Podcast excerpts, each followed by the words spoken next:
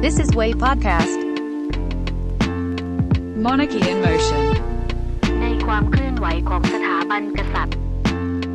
สวัสดีค่ะ ศิรามนศิราค่ะ วันนี้ทุกคนอยู่กับเวพอดแคสต์ในซีรีส์ Monarchy in Motion ค่ะ โดย EP นี้นะคะเราจะชวนทุกคนค่ะ มาฟังและตั้งคำถามไปพร้อมๆกัน กับสถาบันกษัตริย์ที่เก่าแก่ที่สุดแห่งยุโรป นั่นคือสถาบันกษัตริย์เดนมาร์กนั่นเองค่ะ ประเด็นที่เราจะชวนทุกคนคุยกันวันนี้ก็คือสถาบันกษัตริย์เดนมาร์กเนี่ยหลายๆ คนอาจจะรู้ว่าเป็นสถาบันกษัตริย์ที่ดูมีความทันสมัย ดูมีการปรับตัวเพื่อให้เข้ากับภาคประชาชนมากที่สุด ถึงขั้นที่มีการปรับตัวจากระบบสมบูรณาญาสิทธิราชเนี่ยไปสู่ราชาธิปไตย และยังมีการกำหนดขอบเขตอย่างชัดเจนค่ะว่าสถาบันกษัตริย์เนี่ยจะต้องอยู่ภายใต้รัฐธรรมนูญอย่างชัดเจน และไม่อาจหลีกเลี่ยง หรือว่ามีข้อต่อรองใด ๆ ได้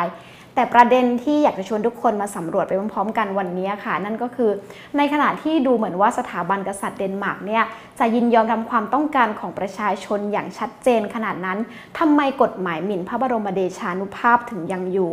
ในขณะที่คะแนนความนิยมของสถาบันกษัตริย์เนี่ยก็สูงเช่นเดียวกันทำไมกฎหมายนี้เนี่ยยังคงไม่ถูกยกเลิก ยังคงถูกใช้มาอย่างต่อเนื่องเป็นระยะเวลานาน นี่คือประเด็นและเรื่องที่อยากจะชวนทุกคนตั้งคำถามและสำรวจไปพร้อม ๆ กันในวันนี้ค่ะ ค่ะ ซึ่งก่อนอื่นเนี่ยก่อนที่เราจะไปหาคำตอบกันว่าทำไมกฎหมายหมิ่นพระบรมเดชานุภาพเนี่ยมันยังคงถูกใช้อยู่ในประเทศที่ทันสมัยแบบนี้ เราจะมาเริ่มต้นเล่าถึงจุดเปลี่ยนครั้งสำคัญของสถาบันกษัตริย์เดนมาร์กก่อน เพราะหลาย ๆ คนอาจจะรู้นะคะว่าไอภาพลักษณ์สถาบันกษัตริย์ที่ดูทันสมัยแบบนี้เนี่ยมันไม่ได้มีมาตั้งแต่ยุคอดีต ซึ่งของเดนมาร์กเนี่ยมันเกิดขึ้นท่ามกลางเปลวเพลิงของการปฏิวัติซะด้วยซ้ำค่ะ ในยุคที่เกิดการล้มล้างสถาบันทั่วภูมิภาคยุโรปเนี่ยในยุคนั้นพระเจ้าคริสเตียนที่ 8 แห่งเดนมาร์กเลยได้ตัดสินใจครั้งสำคัญ เพื่อป้องกันการนองเลือดในสังคมค่ะ ด้วยการหยิบยื่นรัฐธรรมนูญให้กับประชาชนของพระองค์ ซึ่งไอรัฐธรรมนูญฉบับนั้นนะคะ ได้กลายเป็นรากฐานสำคัญให้กับ โครงสร้างของประเทศและสถาบันกษัตริย์นับตั้งแต่ปี 1849 เป็นต้นมา จนในปัจจุบันเนี่ยเดนมาร์กก็ได้ใช้รัฐธรรมนูญฉบับแก้ไขที่ถูกใช้มาตั้งแต่ในปี 1953 ค่ะโหถ้าฟัง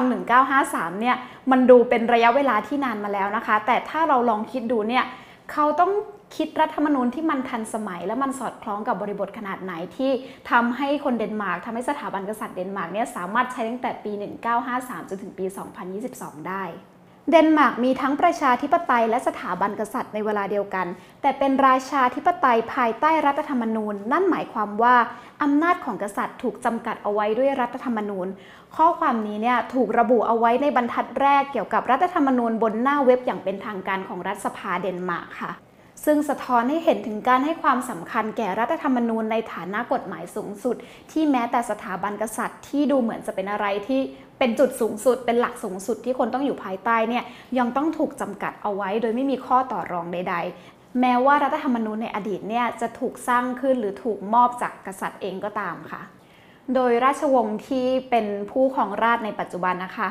ก็คือราชวงศ์กรุงสโบกค่ะ ถ้าศิราอ่านออกเสียงผิดตรงไหนยังไงก็ขออภัยหรือทุกคนสามารถคอมเมนต์แก้กันข้างล่างได้เลยนะคะ ซึ่งราชวงศ์นี้ค่ะ ได้สืบทอดแนวคิดการให้สถาบันกษัตริย์ ยังอยู่ภายใต้รัฐธรรมนูญมาได้อย่างต่อเนื่องมาโดยตลอด นั่นเป็นเพราะควีนใน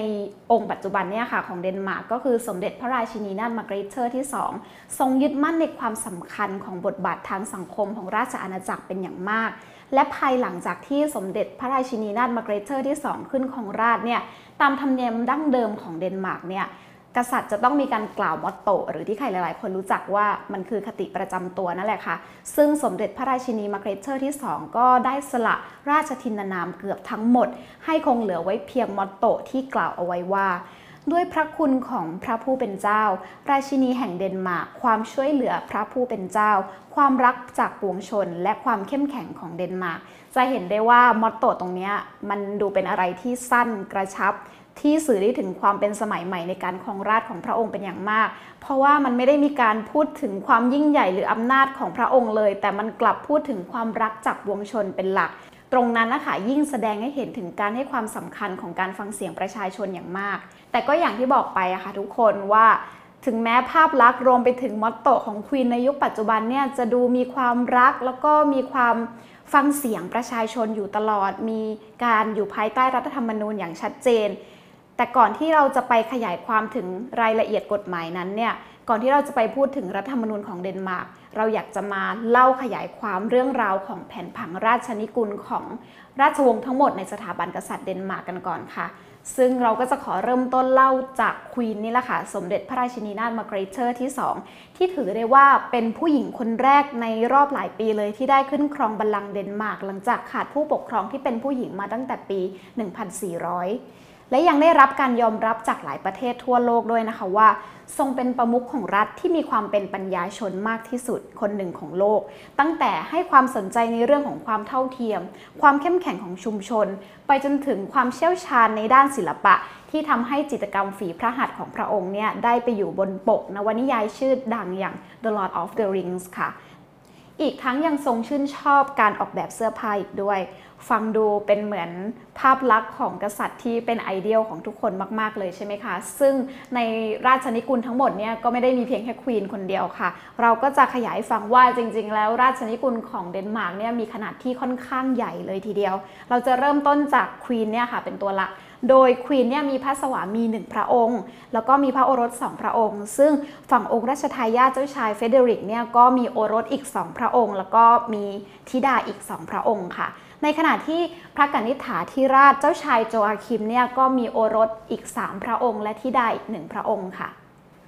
และถึงแม้ว่าภายในราชวงศ์เนี่ยจะมีเรื่องของการหย่าร้างมีการแต่งงานใหม่เกิดขึ้น แต่ก็ไม่ได้เป็นข่าวหรือว่าเป็นเรื่องอื้อฉาวในสังคมเดนมาร์กเหมือนอย่างกรณีในประเทศอื่น ๆ เลยค่ะ อีกทั้งความนิยมในตัวราชนิกุลเนี่ยก็ยังไม่ได้ถูกลดลงด้วย ซึ่งตรงนี้เนี่ยเราจะเห็นได้จาก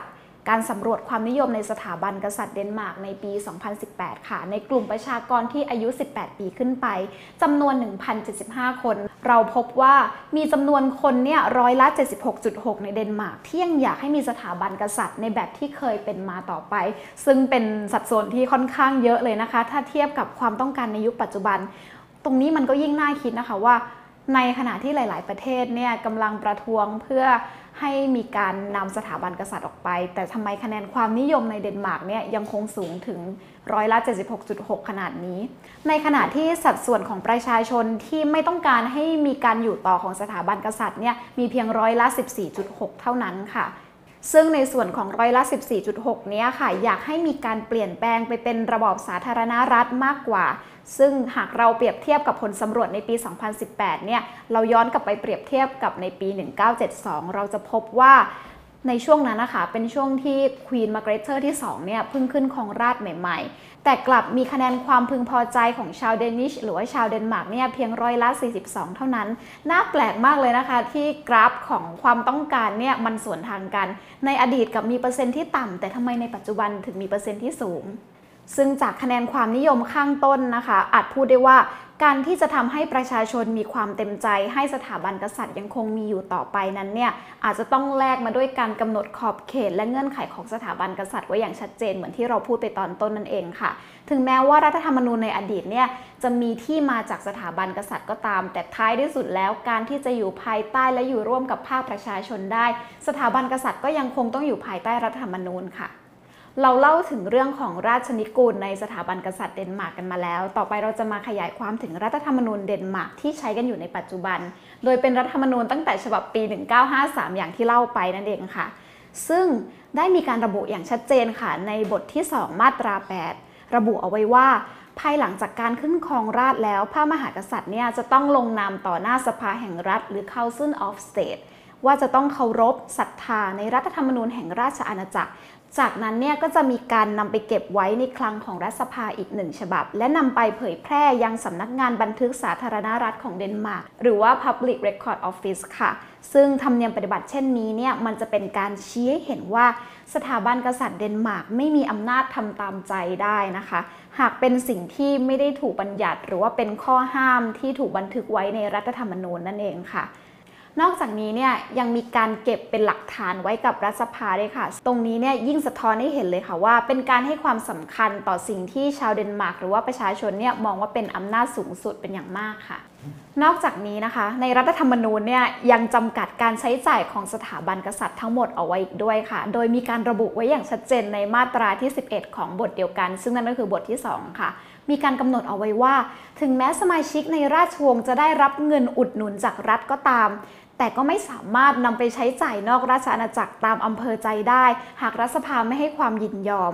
ดังนั้นเนี่ยการใช้จ่ายเงินของเหล่าราชนิกุล ซึ่งได้จากภาษีนั้นเนี่ยก็ยังคงถูกติดตามอย่างใกล้ชิดค่ะ หรือแม้แต่กิจการระหว่างประเทศที่ถูกระบุไว้อย่างชัดเจนค่ะว่ามีความจำเป็นที่เป็นภาระงานของสถาบันกษัตริย์ของราชวงศ์แต่ก็ยังถูกตรวจสอบและติดตามอยู่เสมอค่ะว่าค่าใช้จ่ายเหล่านั้นเนี่ยถูกใช้ไปกับอะไรบ้าง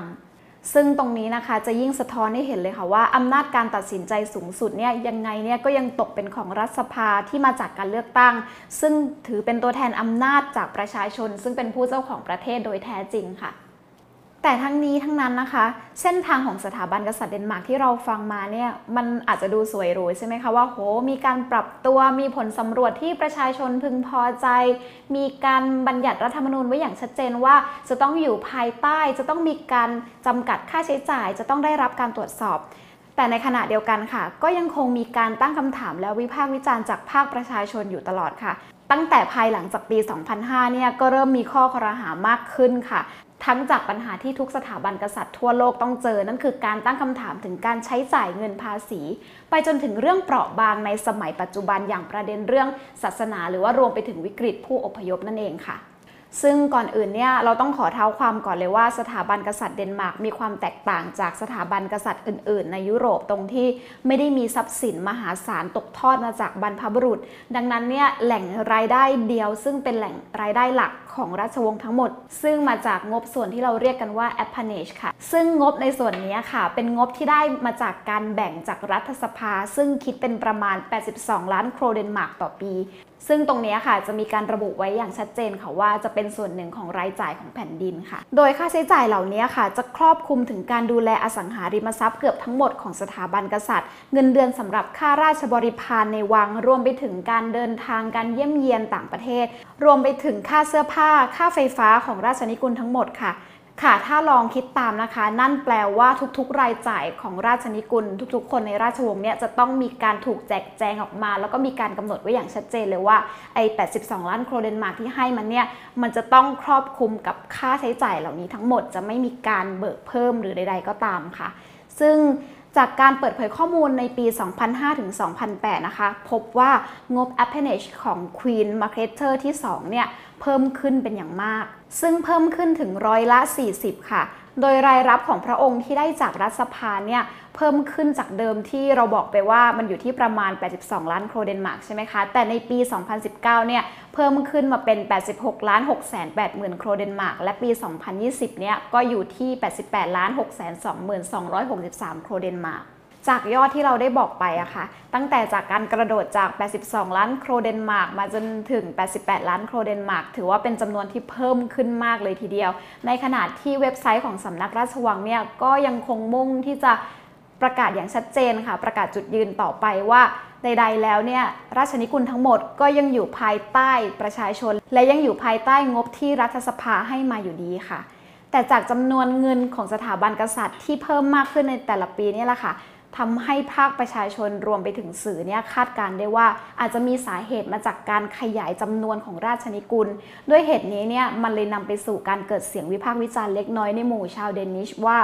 งบประมาณที่ใช้จ่ายตลอดหลายปีที่ผ่านมาเนี่ยอาจจะต้องมีการจำกัดจำนวนอย่างชัดเจนแล้วหรือเปล่า และจากสาเหตุดังกล่าวค่ะ ส่งผลให้ทางสำนักพระราชวังเนี่ยอาจจะพูดได้ว่าเริ่มอยู่ไม่สุขแล้ว จนสุดท้ายเนี่ยต้องออกมาประกาศ และชี้แจงอย่างชัดเจนว่า ในบรรดาราชนิกุลหลายพระองค์ทั้งหมดที่มีข้อคอรหาว่างบประมาณที่เพิ่มขึ้นเนี่ยมันเกิดจากจำนวนราชนิกุลที่เพิ่มขึ้นจริง ๆ หรือเปล่า ก็เลยทำให้ทางสำนักพระราชวังเนี่ยต้องออกมากล่าวว่า งบทั้งหมดนี้ค่ะ จะมีเพียงเจ้าชายคริสเตียนเท่านั้นที่จะได้รับรายได้จากรัฐ เมื่อพระองค์ทรงบรรลุนิติภาวะแล้ว เนื่องจากเป็นพระโอรสคนโต ซึ่งถือเป็นองค์ราชทายาทนั่นเองค่ะ ส่วนเหล่าพระโอรสหรือว่าพระธิดาที่เหลือเนี่ยก็จะต้องพึ่งพารายได้จากครอบครัวที่ได้มาทั้งหมด หรือไม่ก็ต้องหาเลี้ยงตัวเองค่ะต่อมานะคะหลังจากที่เราพูดถึงประเด็นปัญหาที่สถาบันกษัตริย์เดนมาร์กต้องเจอ นั่นคือการถูกตั้งคำถามในการใช้จ่ายภาษีที่ได้รับมา ต่อมาเราจะพูดถึงประเด็นเปราะบางค่ะอย่างเรื่องศาสนา ก็ได้มีการสำรวจในเมื่อปี 2010 ค่ะ โดยสถาบันวิจัย PEW พบว่าร้อยละ 31 ของประชากรชาวมุสลิมทั้งหมดที่มีการย้ายถิ่นฐานเนี่ยเลือกที่จะอพยพเข้ามาในทวีปยุโรป ซึ่งคำนวณออกมาได้เป็นจำนวน 18 ล้าน3แสน5หมื่นคนเนี่ยแน่นอนว่าเดนมาร์กก็เป็นหนึ่งในประเทศที่เป็นที่หมายของการลี้ภัยในตลอดหลายปีที่ผ่านมาค่ะ โดยในขณะนี้นะคะเราอาจจะพูดได้ว่าประชากรชาวมุสลิมที่อพยพมาเนี่ยได้มีจำนวนสัดส่วนเนี่ยมากถึงร้อยละ 3 ของจำนวนประชากรทั้งหมดในเดนมาร์กแต่สิ่งที่เป็นข้อครหาและเกิดการวิพากษ์วิจารณ์เกิดขึ้น หรือว่าปัญหานั่นเองค่ะ ปัญหาที่เกิดขึ้นก็คือ Queen Margrethe ที่2นี่แหละค่ะ ก็ได้ออกมาพูดถึงประชากรชาวมุสลิมในอาณาจักรของพระองค์ในช่วงปี 2005 ที่ผ่านมาว่า ชาวมุสลิมที่อพยพมาเนี่ยเป็นผู้คนที่มีศาสนาเป็นเหมือนทุกอย่างในชีวิตของพวกเขา และยังกล่าวอีกนะคะว่าชาวมุสลิมในเดนมาร์กเนี่ยควรเรียนภาษา Danish เพื่อไม่ให้รู้สึกแปลกแยกในสังคมนั่นเองค่ะ แต่ในขณะเดียวกันนะคะ Queen Margrethe ที่ 2 นี่แหละค่ะ ก็ได้ออกมาพูดถึงประชากรชาวมุสลิมที่มีสัดส่วนถึงร้อยละ 3 อย่างที่เราบอกไปเมื่อสักครู่นะคะ ว่าการที่พวกเขาเข้ามาอยู่ในประเทศนี้เนี่ยค่ะเขาทำให้ศาสนาเนี่ยเป็นเหมือนทุกอย่างในชีวิตของพวกเขา และควีนเนี่ยยังได้บอกอีกว่า ชาวมุสลิมทั้งหมดที่อพยพมาเนี่ยควรจะต้องเรียนรู้ภาษาเดนิชค่ะ เพื่อไม่ให้รู้สึกแปลกแยกในสังคม ตรงนี้ค่ะมันส่งผลให้เกิดการวิพากษ์วิจารณ์แล้วก็เป็นข้อคอรหาอย่างมากเลยค่ะว่าควีนเนี่ยได้มีการ พูดจาเชิงแบ่งแยก หรือว่าพูดจาในเชิงที่มันไม่โอเคหรือเปล่า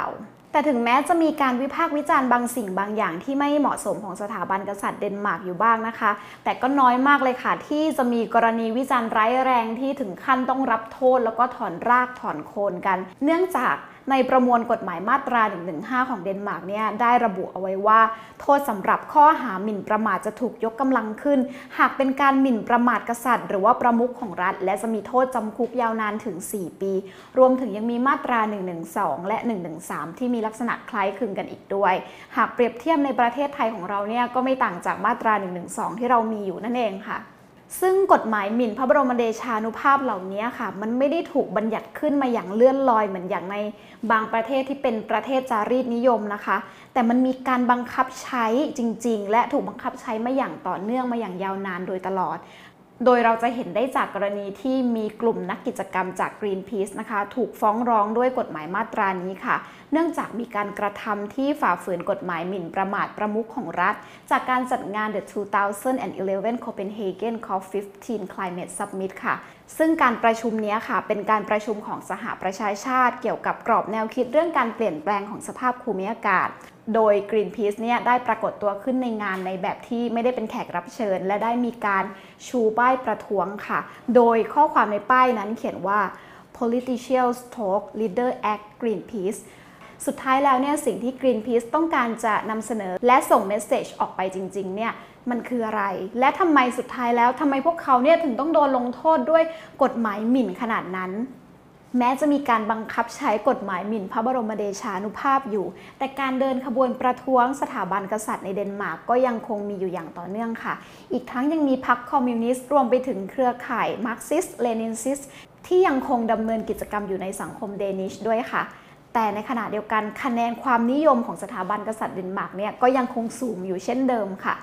แต่ถึงแม้จะยังมีข้อครหาและเสียงวิพากษ์วิจารณ์ ถึงกฎหมายที่มีขึ้นเพื่อใช้ป้องกันการวิพากษ์วิจารณ์สถาบันกษัตริย์อยู่ แต่สำหรับยุคของ Queen Margrethe ที่ 2 หรือในยุคปัจจุบันเนี่ยก็ยังไม่มีแนวโน้มว่าจะมีการสั่นคลอนแต่อย่างใดนะคะ ส่วนหนึ่งอาจเป็นเพราะว่าสภาพการเมืองเดนมาร์กเนี่ยมีความเสรีที่ค่อนข้างสูงกว่าอีกหลายประเทศทั่วโลกเลยค่ะ โดยเราจะเห็นได้จากผลการให้คะแนนจากสถาบัน Freedom House ที่ได้จัดคะแนนเดนมาร์กเอาไว้สูงถึง 97 คะแนนจาก 100 คะแนนเต็ม และสามารถคงคะแนนดังกล่าวอะค่ะ ไว้ได้ถึง 2 ปีซ้อนติดกัน ทั้งในปี 2020 และในปี 2021 ก็คือปีที่ผ่านมานี้เองค่ะ จนทำให้เดนมาร์กเนี่ยได้กลายเป็นประเทศที่ถูกจัดอยู่ในหมวดเสรีภาพสีเขียวค่ะ นอกจากนี้นะคะ อีกสิ่งที่น่าสนใจก็คือในปี 2019 Freedom House เนี่ยได้ระบุว่าพรรค Social Democratic ที่เป็นพรรคการเมืองปีกซ้ายของเดนมาร์กสามารถขยายฐานอำนาจเป็นพรรคที่มีขนาดใหญ่ที่สุดได้ จน Queen Margrethe ที่2เนี่ยถึงกับต้องแต่งตั้ง Mette Frederiksen ถ้าอ่านผิดไปทุกคนสามารถ comment บอกได้เลยนะคะ ซึ่งเป็นผู้ที่มาจากพรรค Social Democratic เนี่ยค่ะ ขึ้นเป็นนายกรัฐมนตรี โดยถือเป็นเรื่องยากมากที่ประเทศที่มีสถาบันกษัตริย์อะค่ะ จะยินยอมให้พรรคการเมืองฝ่ายซ้ายเนี่ยขึ้นมาเป็นรัฐบาลได้ เพราะว่าส่วนใหญ่เนี่ยเราอาจจะเห็นกันได้ว่า อุดมการณ์ของพรรคการเมืองฝ่ายซ้ายอะค่ะ มักจะมุ่งไปที่การลดทอนอำนาจของสถาบันกษัตริย์ลง แต่อย่างไรก็ตามนะคะ Queen Margrethe ที่2เนี่ยก็ทรงยินดี แล้วก็แต่งตั้งคนจากพรรคดังกล่าวขึ้นเป็นนายกรัฐมนตรี โดยไม่มีการแสดงท่าทีต่อต้านใด ๆ เลยค่ะ เนื่องจากเป็นสิ่งที่กำหนดเอาไว้ในรัฐธรรมนูญค่ะ แล้วก็ต้องเป็นไปตามคันลองของระบอบประชาธิปไตยด้วยว่า ในท้ายที่สุดแล้วเนี่ยคนที่จะขึ้นมาเป็นนายกรัฐมนตรีได้จะต้องมาจากการเลือกตั้ง และจะต้องมาจากเสียงประชาชนโดยแท้จริงค่ะ แต่ถึงแม้จะมีการเปิดโอกาสให้พักการเมืองฝ่ายซ้ายที่ถูกเลือกโดยประชาชนได้ขึ้นมาทำงานในส่วนของการบริหารประเทศ แต่ในส่วนของการทรงงานของสถาบันกษัตริย์เนี่ยและก็ราชนิกุลทั้งหมดก็ยังคงถูกชาว Danish มองว่าเงินภาษีที่พวกเขาสูญเสียไปเนี่ยมันไม่ค่อยทำให้เกิดประโยชน์สักเท่าไหร่ โดยเฉพาะในแง่การเชื่อมสัมพันธ์กับนานาชาติในด้านต่างๆ ไม่ว่าจะเป็นในด้านธรรมชาติ สิ่งแวดล้อมรวมไปถึงการฉลองครบรอบความสัมพันธ์กับเพื่อนบ้านใกล้เคียงอย่างเช่นเยอรมนีด้วยค่ะ แต่ทั้งนี้ทั้งนั้นนะคะจากที่เรากล่าวมาว่า ถึงแม้ว่าสถาบันกษัตริย์เดนมาร์กเนี่ยจะมีการเปิดโอกาสให้พรรคการเมืองฝ่ายซ้ายเนี่ยได้ขึ้นมาทำงานในตำแหน่งรัฐสภามาทำงานบริหารประเทศแล้วเนี่ยแม้จะดูมีความหลากหลายของพรรคการเมือง แล้วก็มีเสรีภาพในการรวมกลุ่มของประชาชนอยู่บ้าง แต่ก็ยังไม่อาจล้มล้างกฎหมายหมิ่นพระบรมเดชานุภาพ หรือว่าบทบัญญัติของกฎหมายหมิ่นสถาบันกษัตริย์ได้ค่ะ นี่จึงถือเป็นประเด็นที่น่าจับตามองมาก ๆ เลยค่ะ ว่าในอนาคตสถาบันกษัตริย์เดนมาร์กเนี่ยจะมีการเปลี่ยนแปลง หรือว่ามีท่าทีรับมืออย่างไร กับการตั้งคำถามของการมีอยู่ของกฎหมายนี้ค่ะ จากฝั่งภาคประชาชน ซึ่งสิ่งที่น่าสนใจก็คือเราอยากจะชวนทุกคนนะคะจับตามองและคอยติดตามไปพร้อม ๆ กันค่ะว่า สุดท้ายแล้วค่ะ กฎหมายนี้จะเป็นไปในทิศทางไหน เพราะว่าหากเราเปรียบเทียบและเรียนรู้ของเดนมาร์กเนี่ยเราก็อาจจะนำมาปรับ ให้เข้ากับบริบทของบ้านเรา หรือเข้ากับบริบทของประเทศอื่น ๆ สามารถมองและวิเคราะห์สถานการณ์ได้ไปพร้อม ๆ กันค่ะ